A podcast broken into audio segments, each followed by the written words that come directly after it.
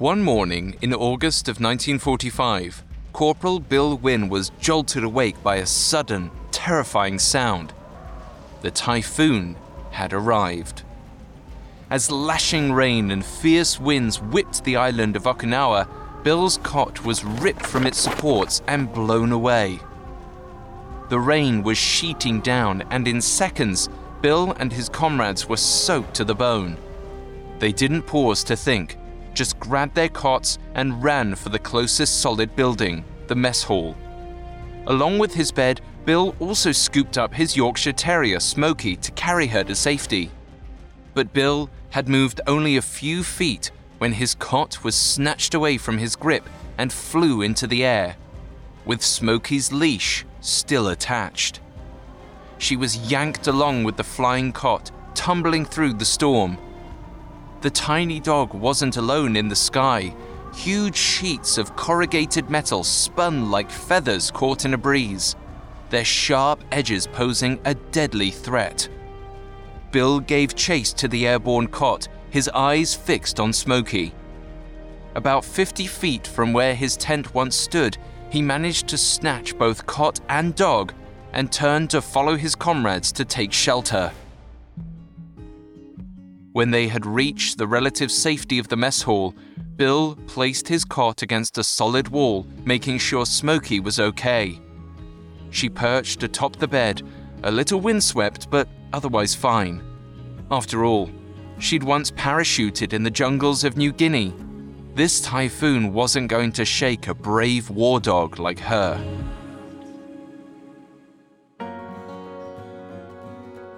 Welcome to Dog Tales, a Parcast original. Every week, we tell the stories of historic, heroic canines. We'll profile dogs who saved people from earthquakes, went to outer space, and even spurred the invention of Velcro. If you're looking for fun stories and a warm heart, you're barking up the right tree. I'm your host, Alastair. You can find episodes of Dog Tales and all other Parcast originals for free on Spotify or wherever you listen to podcasts. To stream Dog Tales for free on Spotify, just open the app and type Dog Tales in the search bar. This week, we're telling the story of Smoky, a tiny Yorkshire Terrier who accompanied her human, Bill Wynne, during his service in World War II. Even in the middle of a war zone, Smoky's elaborate tricks lifted people's spirits wherever she went. All his life, Bill Wynne sought solace with dogs. After his father abandoned the family, Bill spent two years living at an orphanage where he brought all manner of small creatures back to the cottage institution he and the other boys somehow got their hands on badgers, snakes, and even owls to befriend and smuggle back to the orphanage. When Bill returned home to his family, he kept up his habit of befriending stray animals. One of his most beloved childhood friends was Pal, the puppy of a stray his mother allowed him to share with a friend. Pal, a muscly bulldog Staffordshire Terrier mix, proved incredibly receptive to training he would ride on sleds down snowdrifts, then pull the sled back up the hill. On command, he jumped to snatch Bill's hat off his head and drop it at his feet. The word up sent Pal leaping into the boy's arms so he could carry the dog across a busy street or keep him out of reach of other dogs. Even in adolescence, Bill displayed a deft touch and patience for training his canine friends. Usually, Pal walked Bill home from school. But one day, he didn't show up. Bill waited for weeks, hoping his dog would appear, but eventually he had to admit Pal was gone. Bill was crushed. He loved the dog more than anything, and losing him was a heartbreak he'd never felt before. Bill vowed he'd never let anyone, animal or human, reach his heart that way again. That promise was impossible to keep. In 1942, Bill's girlfriend Margie gifted him a puppy named Toby for his 20th birthday. Toby was a German Shepherd Doberman Pinscher mix, and when he was about six months old, Bill enrolled him in obedience classes. The course was offered by the Cleveland All Breed Training School as part of an initiative to supply trained dogs for the war effort. However, it was Bill, not Toby, who was called to serve. Five weeks into the program, Bill's numbers came up and he was drafted into a division of the Army that would later develop into the Air Force. With photography experience from high school, Bill was sent to the Army Air Force's 26th Photo Recon Squadron, which was tasked with performing reconnaissance missions in the Southwest Pacific Theater. By 1943, he was stationed with the squadron in New Guinea. There, in a darkened tent, he first met a tiny Yorkshire Terrier. The excitable young pup was spinning around the tent with an energy far outsized for her frame.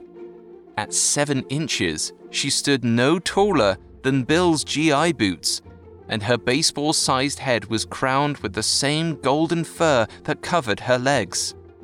Her body was steel grey, and when he stooped to pick her up, she weighed only four pounds. In that first meeting, Bill knew he wanted the happy little dog. After asking around, he discovered a GI had found her in a foxhole by the side of the road and brought her to camp.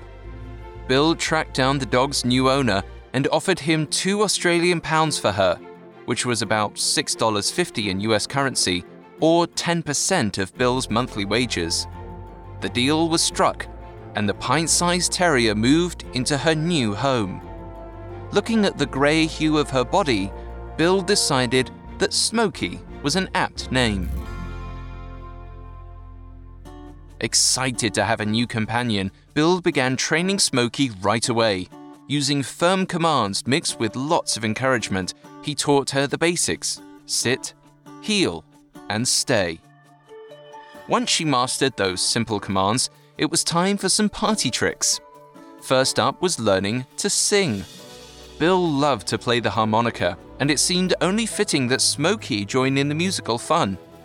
To get her started, He'd play a few bars, then signal to her with an ow, which got her howling and crying along with the music. However, some of Bill's tent buddies didn't appreciate Smoky's musical stylings, so her next trick was one that made no noise at all. Playing dead was trickier than the rest of the moves in her repertoire, but Smoky was a quick study. She wouldn't even move when Bill gently poked at her, he could pick her up and roll her from one hand to the other before placing her gently back on the ground. Only when he declared, OK, would the little dog jump to her feet and race back to his side, anxious to be told she'd done a good job. The trick was a real crowd pleaser at the camp, and Smoky was ever more popular. So, when Yank Down Under magazine ran a contest to find the best mascots for each squadron and unit, Bill knew he had to enter. Smoky's submission needed photos, so Bill and his friends came up with some creative ideas. The first was an easy choice. Smoky sat inside of Bill's GI helmet. Her fuzzy, grinning face could just be seen poking out of the top of the helmet amongst the forest scrub. But to really get the magazine's attention, Bill needed something that would really make Smoky stand out for her second photo, she was going airborne. A Yorkie sized parachute was rigged up for her using a pilot parachute, a smaller chute that opens before the main one. Then, Bill crafted a harness out of a money belt. A suitable tree was chosen, some helpful friends were enlisted, and the photo shoot began. One of the GIs climbed about 30 feet up a tree. From there, he took careful aim and dropped Smoky. The seven pound pup drifted towards the ground where Bill and a colleague waited with an outstretched blanket. Another buddy snapped the photos and the entry was mailed off. While waiting to find out if Smoky was a winner, Bill was struck down with a high fever and sent to a nearby field hospital. He was diagnosed with dengue fever and had to remain in bed for several days. On his third day in the hospital, he had a visitor, Smoky. A couple of his buddies came to check in and bring Bill his mail. Obviously, Smoky insisted on tagging along. As the tiny dog scrambled over Bill in bed, he opened his mail. He had a letter from Yank Down Under magazine congratulating Smoky on winning first place in the mascot contest. He flipped through the latest issue to find her picture, and there she was, grinning up at him from page 11. After the celebration died down, a doctor stopped by to check on Bill and declared that Smoky was permitted to stay with him until he was well again. When a nurse noticed the happy little Yorkie, they asked if she could be brought to other patients in the hospital to cheer them up. While Bill rested, the delighted nurses carried Smoky from ward to ward. After her win in the mascot competition, they announced her as the champion mascot of the Southwest Pacific area. Just months earlier, Smoky was trapped in an abandoned foxhole and could have easily gone unnoticed. Now, she was carried aloft through the hospital, lifting the spirits of all who saw her, a bona fide champion mascot and friend. And her journey was only just beginning. Coming up, Smoky steals hearts around the world. Now, back to the story. When 22 year old Bill Wynne was hospitalized with dengue fever in 1944, his little dog Smoky was brought into the hospital to cheer him up. Seeing how much joy the Yorkshire Terrier brought to him, the nurses took Smoky on excursions to other wards to lift the patient's spirits. Shortly after he was released from Field Hospital, Bill was encouraged to take leave. So, he and Smoky packed their bags and hopped a plane south to Brisbane, Australia. When they arrived in Townsville, Queensland, the drop in temperature from the equatorial heat of New Guinea had both Bill and Smoky shivering. The northern part of Australia was still quite warm, but they were used to the sweltering tropics. Smoky needed some layers. One of their first stops was at a hobby shop, where Bill found a felt tablecloth that was just right for what he had in mind he brought the fabric to volunteers at the Red Cross, who were sewing patches and stripes onto servicemen's uniforms. For the skilled seamstresses, crafting a coat for Smoky was a cinch. After a few hours of work, she was bedecked in a full garment that wrapped around her torso with straps at her chest and stomach, and a beaded border for the perfect finish. It was also embellished with a 5th Air Force patch corporal stripes to match Bill's rank, a brass propeller button, and other patches usually reserved for the enlisted. Now, Smoky looked like a real mascot. And she was turning heads too. When a small crowd gathered around her outside a Brisbane tavern, one woman asked if she could have her. Later, in a different city, another woman actually picked Smoky up and ran away with her. Bill was forced to chase the woman down and argue with her in the middle of the sidewalk to get his dog back. But not every encounter was as traumatic as that. Soon, they got the chance to help spread some joy. After spending a few days enjoying the sights, sounds, and smells of Brisbane, Bill and Smoky were approached by Barbara Wood Smith. Miss Smith worked for the Red Cross and thought Smoky might help lift the spirits of wounded sailors and Marines at the 109th Fleet Naval Hospital. Bill was happy to oblige and brought Smoky along to say g'day. They visited eight wards in total. As always, Smoky's dead dog act brought the house down, but she also earned hearty applause for her latest trick the grapevine. Together, she and Bill had mastered a maneuver wherein Smoky passed through his legs while he walked through the ward. According to Bill, it was a real showstopper. After their first visits, Smoky and Bill continued to entertain at other Red Cross facilities in Brisbane. During one stop, a volunteer noticed Smoky's decorated coat. She declared that Smoky was an American Red Cross worker and removed her own ARC pin from her lapel and affixed it to Smoky's. Soon after, a member of the Women's Army Corps decided that as a female in the Army, Smoky was an official member of the WAC too. She donated her own lapel pin to Smoky's growing collection, and the Yorkie returned to New Guinea handsomely decorated. After settling back into camp life in New Guinea, Bill decided it was time for Smoky to learn more tricks to enhance future performances. He had lofty ambitions for his pint sized pal a tightrope walk. And to make things more impressive, he was confident she could manage the feat blindfolded. First, he needed to create the tightrope. He enlisted the help of a sheet metal expert in the company to construct a steel pipe structure, then used aircraft cables as parallel tightropes. Everything was bolted to the hard coral shores near the camp.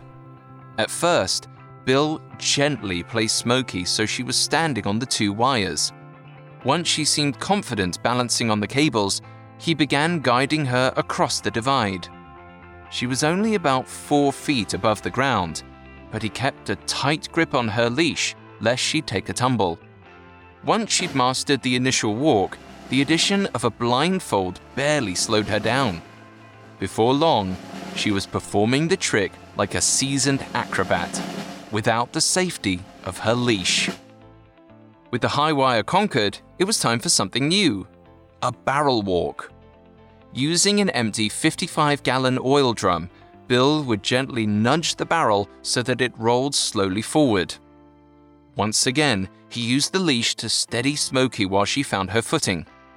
Eventually, Smoky could jump up and down from the drum on command and take a casual stroll on a rolling barrel. And if Smoky could master one big wheel, why not two smaller ones? Using his jungle knife, Bill carved a wooden crate into a scooter about 12 inches long. Pulleys used to move airplane control cables made excellent improvised wheels for the tiny vehicle. Once it was done, it took Smoky next to no time to ride the scooter like a pro. It seemed there was nothing she couldn't do. Eventually, it was time for the squadron to move on from New Guinea. Smoky didn't mind being carried in a small bag and was unfazed by the journey to their next assignment in the Philippines. Once they arrived, Smoky was immediately put to work. One sunny afternoon, not long after they'd set up camp in the provincial capital of Lingayen, Sergeant Bob Gap from the communications section dropped by the camp to ask for Smoky's help. Up until now, Smoky had largely been providing much needed morale boosts. But here was a chance to prove her usefulness beyond her innate charm and talent for tricks. At a nearby airstrip, a telephone wire needed to run underneath the taxiway, which was some 60 feet across. To avoid having to dig up the taxiway, which would cause havoc to the flying schedules, Sergeant Gap thought Smoky could pull the gap through an existing pipe that ran beneath the strip. At 8 inches across, there weren't many dogs who could squeeze into the opening. But Smoky, who stood 7 inches tall on a good day, was the perfect size. Bill agreed on her behalf on the condition that Sergeant Gap and his men would dig the pipe up to rescue her if anything went wrong. When the time came, the lightweight string was tied to Smoky's collar and she was positioned at the mouth of the tiny pipe. Bill waited, crouched in front of the opening on the other end. When everything was set, he called out to her and she trotted forward. In some sections, sand had leaked in and formed small piles, forcing Smoky to squeeze through a smaller opening. But she handled it like a pro, making her way steadily past the obstacles. Nothing was going to stop her reaching Bill again. When she was about 15 feet away from the end, Bill could see her amber, almond shaped eyes growing closer. He held out his hands and called to her again, and she broke into a run. In seconds, she leaped into his outstretched arms, delighted by the reunion. She'd done it. As Bill and Sergeant Gap jumped up and down with excitement, their pint sized hero matched their enthusiasm with tiny bounds of her own. Smoky had just saved her comrades days of work installing the telephone wire. The string she had pulled through could now be used to feed the wire under the taxiway in a matter of minutes.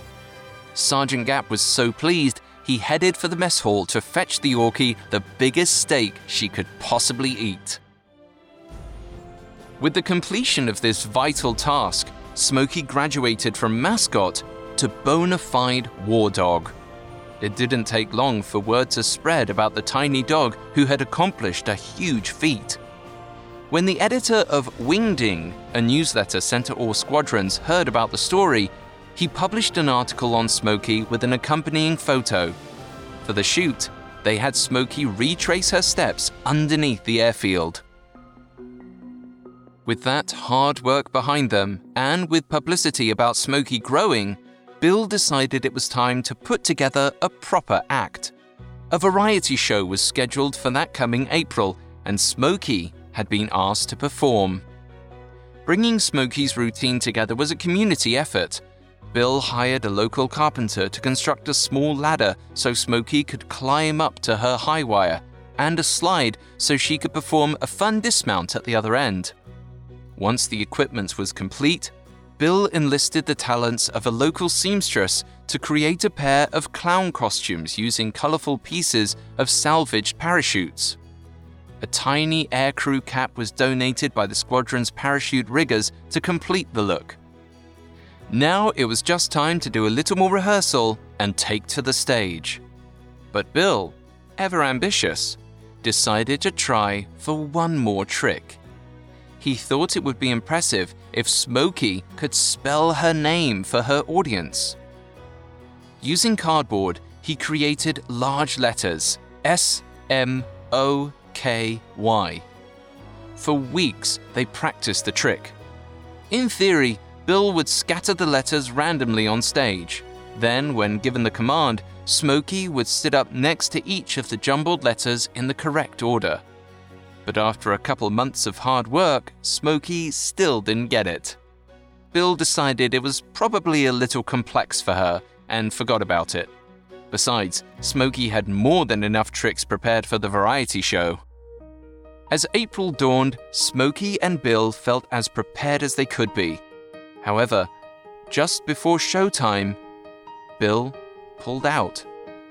He told his superiors that Smoky wasn't ready for the stage when really it was his nerves that had gotten the better of him. But he was determined not to back out if the chance to perform ever came up again.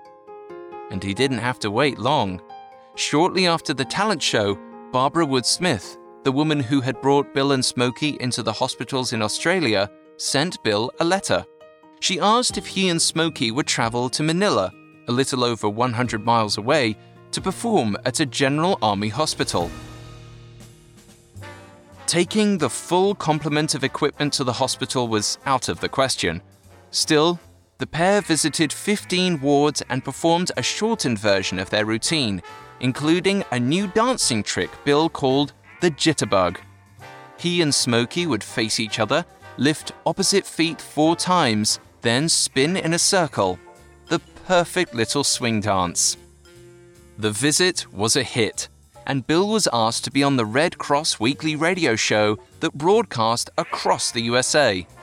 Within weeks, Smoky's story had made it back home to Bill's family and friends. Even Bill's comrades started receiving letters from home asking about Smoky. She was famous. And the now renowned Pooch was on the move again. As the Allies marched closer to victory, Bill's unit was moved once more this time to the Japanese island of Okinawa. And it was here that Smoky and Bill gave their first full performance of all their tricks. At the Servicemen's Recreation Hall run by the Red Cross, Smoky performed beautifully in time with her accompanying music. When the show was over, the servicemen in the audience roared their adoration. Truly, a star was born that day. By then, Bill's time in the Air Force was at last drawing to a close. On the 6th of August 1945, the United States dropped a nuclear bomb on the Japanese city of Hiroshima. Then, on the 9th, they dropped another on Nagasaki. After that, a cessation of hostilities was agreed upon. The war was over. At last, the enlisted men and women, the volunteers, and the war dogs were all going home. Just as long as they made it onto the ship. Coming up, Smoky the show dog becomes a sneaky stowaway. Now, back to the story. In August of 1945, World War II had finally drawn to a close. 23 year old Corporal Bill Wynne and his Air Force comrades, now on the island of Okinawa, Japan, were set to go home to the United States. But before they left for the ship across the Pacific, they had to survive an incoming typhoon. The island was in the direct path of the storm, so Bill and his colleagues spent a few days trying to prepare their temporary camp to withstand the maelstrom. But their efforts proved futile. As morning approached and the storm continued to bear down on the troops, their tent was ripped from the ground and flew through the air like a kite. Soon after, Smoky was whipped from Bill's hands and cartwheeled in the gale. He managed to chase her down, as well as the cot she was attached to, and make it to the safety of the still standing mess hall. They spent the next few days hunkered in the building as rain blew in through the partially demolished roof. They'd spent years in the Pacific waiting to go home. Now, so close to the finish line, Mother Nature threatened to take it all away. But eventually, the storm passed over the island, offering Bill and Smoky a reprieve. Having made it through their first typhoon, they traveled to Korea to meet the ship that was to take them home. In preparation for the long journey, Bill reorganized his bags, and in doing so, found the cardboard letters he had made when teaching Smoky to spell her own name. With curious onlookers around, he set the letters up in a jumbled order just to have one final try at the trick. When he was ready, he called out, Smoky, spell your name. He watched in amazement as the little dog trotted to the letter S and sat up. When he said, Next, she moved to the letter M. In front of a disbelieving audience, Smoky correctly spelled her name. When she was done, he pulled her into a hug and showered her with praise. Just to be sure, he had her repeat the feat, which she did with ease. Looking back on the moment, Bill mused that perhaps the Yorkie had rebelled against the way he had initially taught her the trick, which was a more hands on method than she was used to. Now, with time away from the experience, she demonstrated that she knew what he wanted, but was willing to wait until the moment was right. Now, with yet another trick in her bag, it was time for Smoky to set sail with Bill once more. But first, he had to smuggle her aboard the ship. He'd heard that some dogs were kicked off ships at ports along the route between the South Pacific and the US, and others had been thrown overboard. He was determined for Smoky to avoid either fate. Luckily, her small size made her easy to conceal. To keep her a secret, he cut a small hole into a small oxygen mask bag. He covered the hole with mesh so Smoky could breathe, then coaxed her into the bag. With the dog hidden among a few toiletries and socks, it was unlikely anyone would notice her tiny form, even if Bill was asked to open the bag. As luck would have it, Smoky made it on board the ship without any fuss at all. Bill kept her safe, and when they arrived back on US soil two weeks later, it was a quick cross country journey back to Cleveland, Ohio. Finally back home, Bill was overjoyed to be reunited with his fiancée, Margie, as well as his German Shepherd mix, Toby, and cat, Lucky, Smoky's new siblings. The first week back in Bill's hometown was surely a delight for the young Yorkie, who had a new world of sights and smells to discover. But she and Bill couldn't spend all their time relaxing. Before long, word got around that the famous Smoky had come home to Cleveland. A reporter from the Cleveland Press requested an interview and asked Bill to bring Smoky along too. The next day, Bill arrived at the offices carrying Smoky's oxygen mask bag under his arm. After introducing himself to the reporter, Eleanor Pretch, he unzipped the bag and the tiny dog trotted out to greet her new friend. It didn't take long for a gaggle of Eleanor's colleagues to gather around her desk. They asked to see some of Smoky's tricks, and she performed just as well as ever, delighting the small audience. The paper's editor declared Smoky and Bill a great story and summoned a photographer. A small photo shoot was staged so that Smoky could perform her tricks for the camera. A makeshift high wire was set up by tying two pieces of string between chairs for a superb action shot of her high wire showstopper. The next day, Bill picked up a copy of the Cleveland Press, expecting to have to rifle through the pages to find Smoky's photograph. He was shocked to see that she had made the front page. The headline tiny dog home from the war was accompanied by four pictures from the photo shoot. Smoky was an immediate hero in Cleveland, and Bill's phone began ringing off the hook. One of the very first callers was Captain Arthur Roth of the Cleveland Police Department. Captain Roth had often worked with children, sometimes giving shows about traffic safety at schools. Now, Captain Roth wanted Smoky's help. He was giving a series of Christmas shows for children in a Cleveland neighborhood with high delinquency rates and thought Smoky's act would be a big hit. Bill was honored to work alongside the captain and happily brought his little friend to the theater every day for a week. And that was only the beginning of Smoky's rise to fame and glory. Other charities and businesses were putting on special shows for the holidays, and it seemed everyone in town wanted Smoky for their end of year celebration.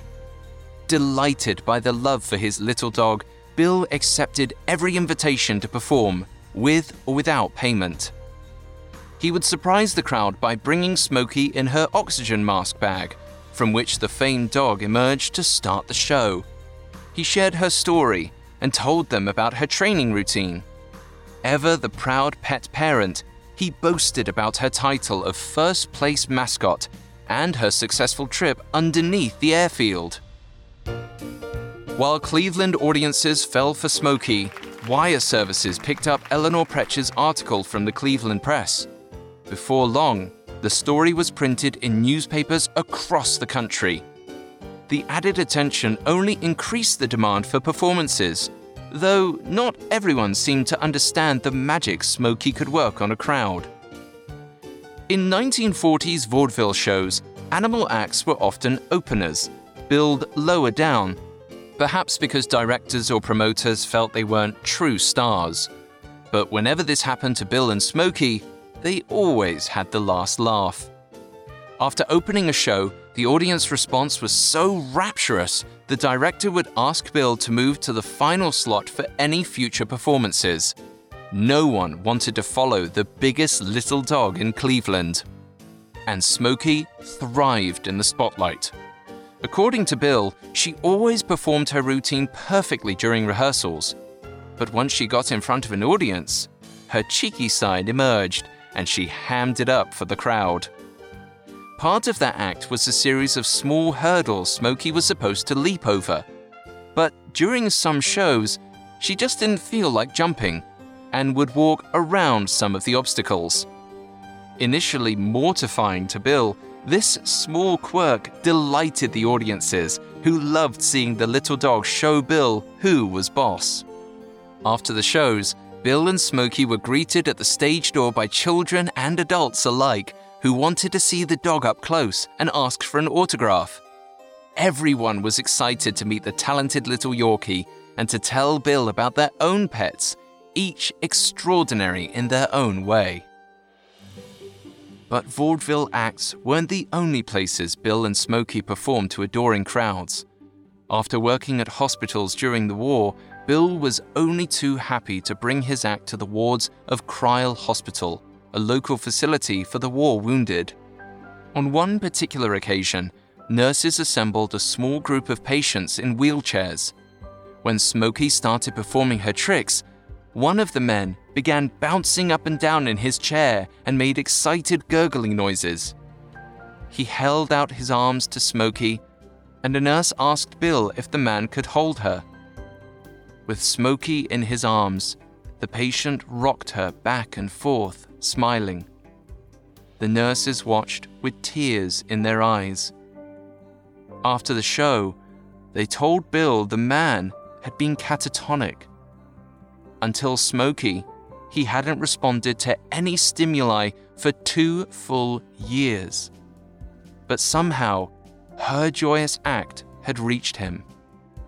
Beyond the walls of the hospital, Smoky's fame continued to grow, and Bill soon heard from the program chairman of the Cleveland Classic Dog Show. Smoky was invited to perform at the 1946 event and received a surprise on the day. Not only did she get to perform her beloved act in the center ring before the Best in Show award, Smoky also received all the ribbons for the Yorkshire Terrier category. In the 1940s, Yorkies were a rare breed, and it had been nine years since the last one entered the Cleveland Classic. It was yet another feather in Smoky's already brimming cap. By 1946, Smoky had been with Bill for about three years, and their friendship was stronger than ever. Over the next few years, the two went on many adventures together. They were contacted by members of the Chicago Animal Shelter who had Smoky photographed with a homeless dog to help encourage Americans to adopt shelter animals instead of buying them. At one point, the pair joined a traveling zoo wagon that roamed between Cleveland parks on summer evenings. These outdoor shows attracted crowds as large as a thousand, with anyone in walking distance excited to get up close to a variety of animals from the Cleveland Zoo. And though their fame and schedule kept Bill and Smoky busy, they still found time to carry on with their lives. In September of 1946, Bill married Margie and the three of them traveled to Hollywood to try their luck in show business. While in California, Smoky caught the eye of renowned animal trainers who declared her one of the better trained animals they'd ever seen. Bill had some success working as an animal handler and trainer for a short while, but eventually decided the career wasn't sustainable. But their entertainment career was far from over. Bill and Smoky continued performing in venues as diverse as nightclubs, ice hockey rinks, and boxing matches. Cleveland's first television broadcast hit the airwaves in 1947, and Smoky appeared on some of the earliest shows. Eventually, the duo booked a weekly spot on the children's show Castles in the Air. Each week, they performed a new trick for the audience. In 42 shows, they never once repeated the same skill. Through it all, the fame never went to Bill or Smoky's heads. They remained grounded, sincere, and kind. They regularly visited children's hospitals around Cleveland to lift the spirits of patients and their families who knew them from their work on Castles in the Air. The pair even participated in one of the earliest telethons. In 1954, Little Smoky largely retired from performing. She'd been delighting audiences in Australia, New Guinea, Japan, and the United States for over 10 years, and it was time for a rest. For her remaining years, the main trick Smoky was asked to perform was loving her friend Bill. And of all her impressive feats, that was the best of them all. Flash forward to Veterans Day 2005. A new statue was unveiled in Cleveland Metro Park's Rocky River Reservation. Sitting atop a two ton blue granite base, the monument was built in memory of all dogs of war and marked the final resting place of the tiny hero it immortalized. Among the 400 human guests in attendance that November day Corporal Bill Wynne was perhaps the most proud. As he looked at the gleaming bronze likeness of Smoky grinning at him from inside a GI helmet, he couldn't help but smile back at her.